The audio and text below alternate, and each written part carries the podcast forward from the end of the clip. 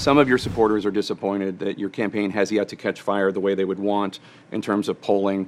Uh, one Republican pollster, one who is sympathetic to you, I was asking her about your campaign, and she said she thought the issue was you bumped up at the beginning because voters, Republican voters, saw you as a more electable conservative like Trump, like you, Trump without the baggage.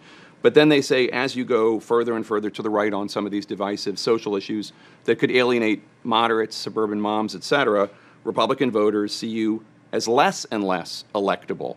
Uh, what do you say to that analysis? Well, I don't think it's true. I mean, the, the proof is in the pudding. I mean, I took a state that had been a one point state and we won it by 20 percentage points, 1.5 million votes. Uh, our bread and butter were people like suburban moms. Uh, we're leading a big movement for, for parents' rights, to have the parents be involved in education, school choice, get the indoctrination out of schools. Of course, there's bread and butter issues that matter too. Inflation, uh, more economic opportunity. Florida's economy is ranked number one. Ja, een lange vraag van CNN-presentator Jake Tapper en een nog langer antwoord van Ron DeSantis, maar die kap ik op een gegeven moment maar af. Je merkt ook aan het antwoord dat het een beetje onduidelijk is wat hij nou precies wil zeggen.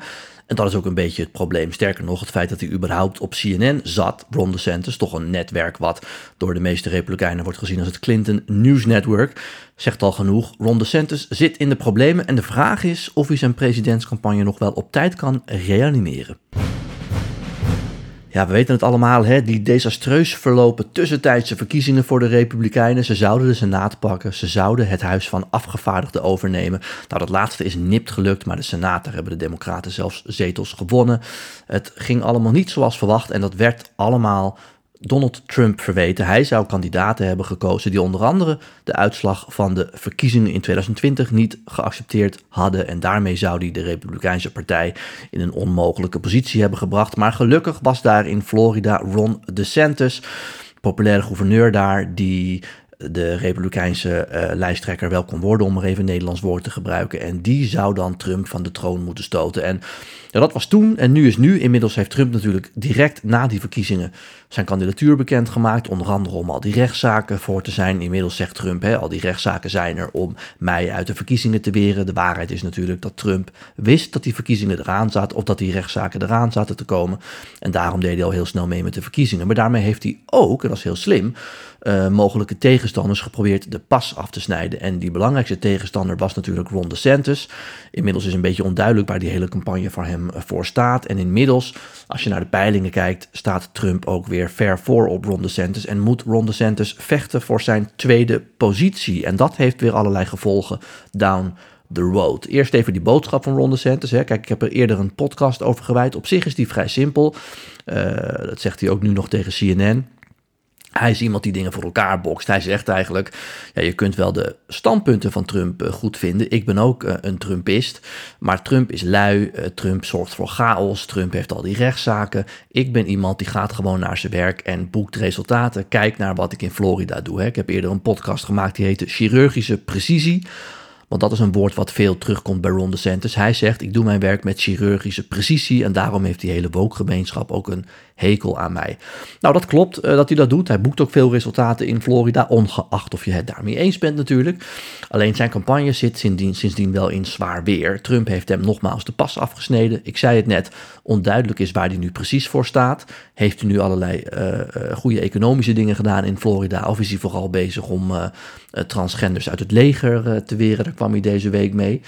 Hij heeft natuurlijk ook de afgelopen maanden in Florida een moeilijke tijd gehad, omdat er vooral veel aandacht was voor die rechtszaken tegen Disney. Dan kun je zeggen, Disney is een woke bedrijf en het moet bestreden worden. Maar het is ook de grootste werkgever in Florida. En om daar nou rollenbollend mee over straat te gaan, ja, dat doet het in heel veel uh, republikeinse gelederen erg goed. Maar niet alle republikeinen zijn daar blij mee. En zo zijn er ook steeds van die kleine eh, afleidingen, hè, dingen die zijn campagne in ieder geval niet helpen. Vorige week weer dat er in uh, scholen in Florida over de burgeroorlog en over slavernij onder andere geleerd zou worden dat slaven ook best wel positieve dingen aan slavernij hebben overgehouden. Hè. Ze hebben ook dingen geleerd die ze in hun latere leven weer konden gebruiken. Dus het was niet allemaal slecht. Nou, daar heeft Ron DeSantis weer van gezegd, ja, daar had ik niks mee te maken. Het was allemaal buiten mij omgedaan. Maar het zorgt allemaal voor afleidingen, terwijl Trump nog steeds via ook al die rechtszaken die strijd tegen de elite uh, voert.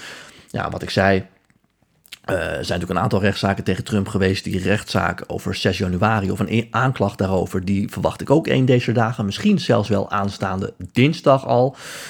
Dus ja, dat zorgt ervoor dat Trump alleen maar stijgt in de peilingen en Ron DeSantis alleen maar daalt in de peilingen. Als het gaat om de peilingen waarin Republikeinen kunnen zeggen wie zij graag als presidentskandidaat willen. Om een voorbeeld te geven, als we teruggaan naar nou, ongeveer uh, januari, februari, stond Trump rond de 45% uh, in de peilingen, Ron DeSantis op 30. Nou, inmiddels klimt Trump alweer naar de 55, 60% soms toe en Ron DeSantis daalt onder de 20%. En dat zorgt ervoor dat er ook heel veel andere kandidaten bij Ron DeSantis in de buurt komen en dat hij moet vrezen voor zijn nummer 2 positie. En dat is belangrijk. Het staat niet in de wet vastgelegd, alleen er is wel een soort brede afspraak binnen de Republikeinse Partij dat men zegt als in december of januari, als de voorverkiezingen in Iowa en New Hampshire beginnen, als, um, um, uh, als er één kandidaat is die dicht bij Trump ligt, dan moeten alle andere kandidaten ermee stoppen. Eigenlijk moeten sowieso alle kandidaten die dan niet boven de paar procenten scoren, die moeten ermee stoppen, want we moeten voorkomen dat het net zoals in 2016 Trump versus de rest wordt. En dat daardoor Trump die nominatie in de wacht sleept. Omdat in heel veel staten geldt. Degene die de meeste stemmen krijgt, krijgt ook alle gedelegeerden van die staten. Nou, je hebt weer uh, een meerderheid van de gedelegeerden nodig om de partijnominatie in de wacht te slepen. Dus zeggen de Republikeinen, degene die in december, januari op nummer 2 staat tegen Trump, daar moeten wij al onze steun tegenaan gooien om ervoor te zorgen dat we niet met iemand de verkiezingen ingaan die allerlei rechtszaken aan zijn broek uh, heeft hangen. En daar bedoelen ze natuurlijk Donald Trump mee. Nou, en Ron DeSantis is natuurlijk die nummer twee kandidaat. Die moet zo meteen als last man standingen tegen Trump uh, overnemen. En als hij niet, of opnemen moet ik zeggen, en als hij niet op plek 2 staat, maar op 3 of 4 of 5, ja, dan wordt er toch wel erg veel druk straks op hem uitgeoefend om die campagne van hem te staken. En dat betekent dus dat er nu al heel veel kritiek is op hem. Het moet allemaal beter. Hij heeft 30% van zijn medewerkers inmiddels ontslagen, omdat er werd geklaagd over te veel uitgaven.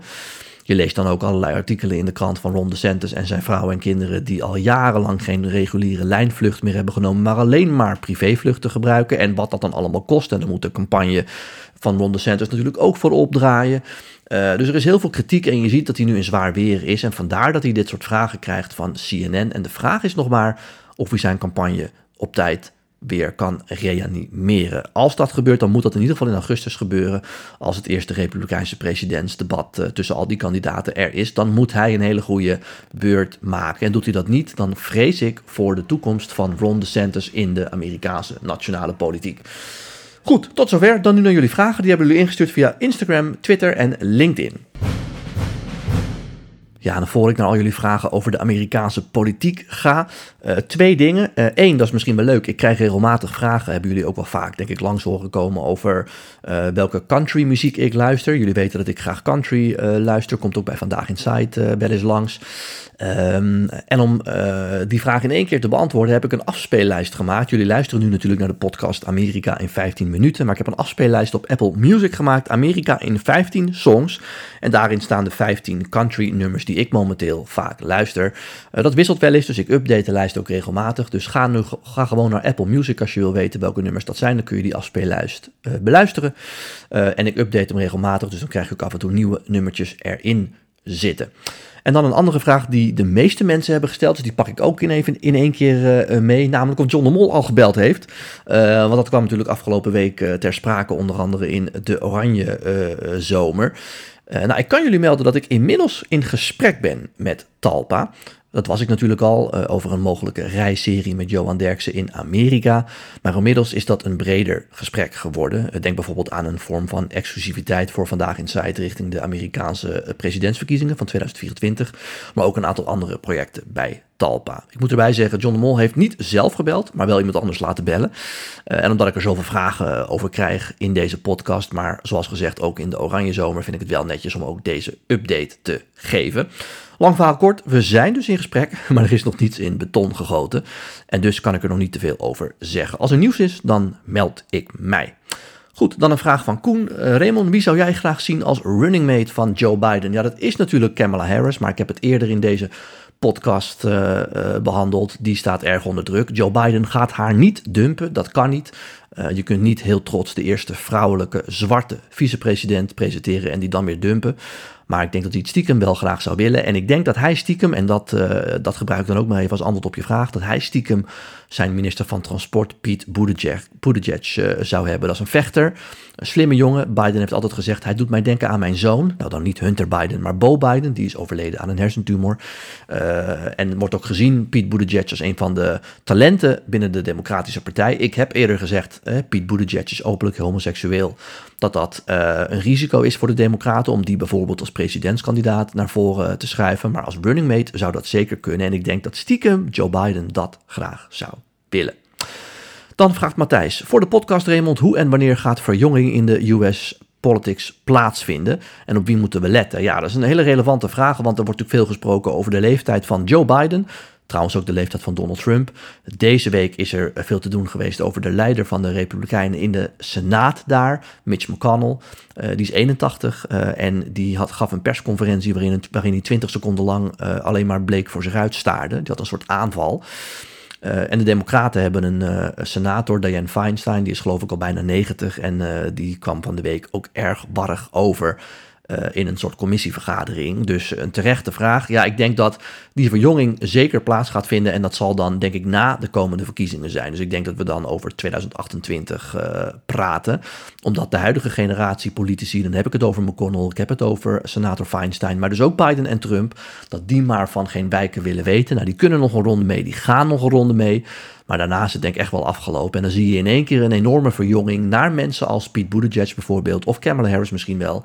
Of misschien wel Donald Trump Jr. Die allemaal rond de 40 en 50 jaar zijn. Goed, dan Colin. Waarom gaat Trump niet achter iets anders dan het presidentschap aan? Hij heeft toch nog aanhangers en machtige vrienden. Uh, kunnen die niet hem, voor hem ergens een mooie functie met invloed en aanzien regelen? Wat is zijn drive om door te gaan? Ja, Colin, uh, ik denk dat de belangrijkste drijfveer voor Trump om door te gaan juist al die rechtszaken zijn. En daarom kan, er, kan hij eigenlijk geen andere functie ambiëren, maar moet hij wel voor het presidentschap gaan. Ik denk dat hij het ook leuk vindt en dat hij ook nog wel dingen wil doen.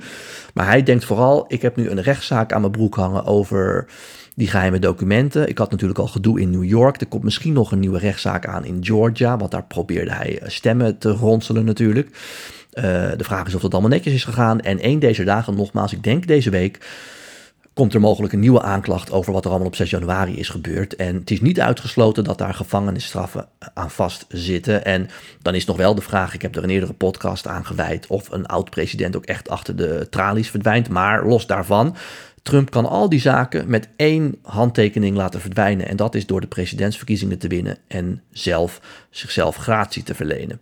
Uh, en ik denk dat hij dat als eerste geregeld wil hebben. En daarom moet hij ook aan die verkiezingen meedoen. Heeft hij eigenlijk geen keus. Goof, die vraagt wat is het beste theme park in de USA? Nou Goof, ik ben niet een enorme theme park ganger, daar moet ik eerlijk bij uh, zeggen. Uh, ik heb er twee die ik erg leuk vind. Ik ging vroeger, moet ik beschamend zeggen, wel eens naar SeaWorld. Dat vond ik heel mooi. Ik ben echt gefascineerd door orka's. Maar inmiddels schaam ik me daar wel een beetje voor. Want dat is natuurlijk niet echt netjes wat daar met dieren gebeurt. Sterker nog, uh, ik ben er een groot voorstander van dat die orka's worden vrijgelaten. Dat wordt echt hoog tijd. Dus ik schaam me er een beetje dat ik daar geweest ben. Ik kan anders aanraden Universal Studios. Dat vind ik erg leuk. Ik ben een groot fan ook van Jurassic Park. En uh, ja, dat zijn wel hele leuke uh, pretparken. en ja, het allermooiste is natuurlijk gewoon om naar natuurparken te gaan. Hè? Yellowstone National Park bijvoorbeeld.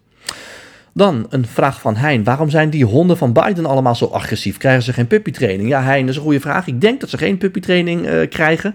Uh, want ze hebben inderdaad her en der wat mensen gebeten.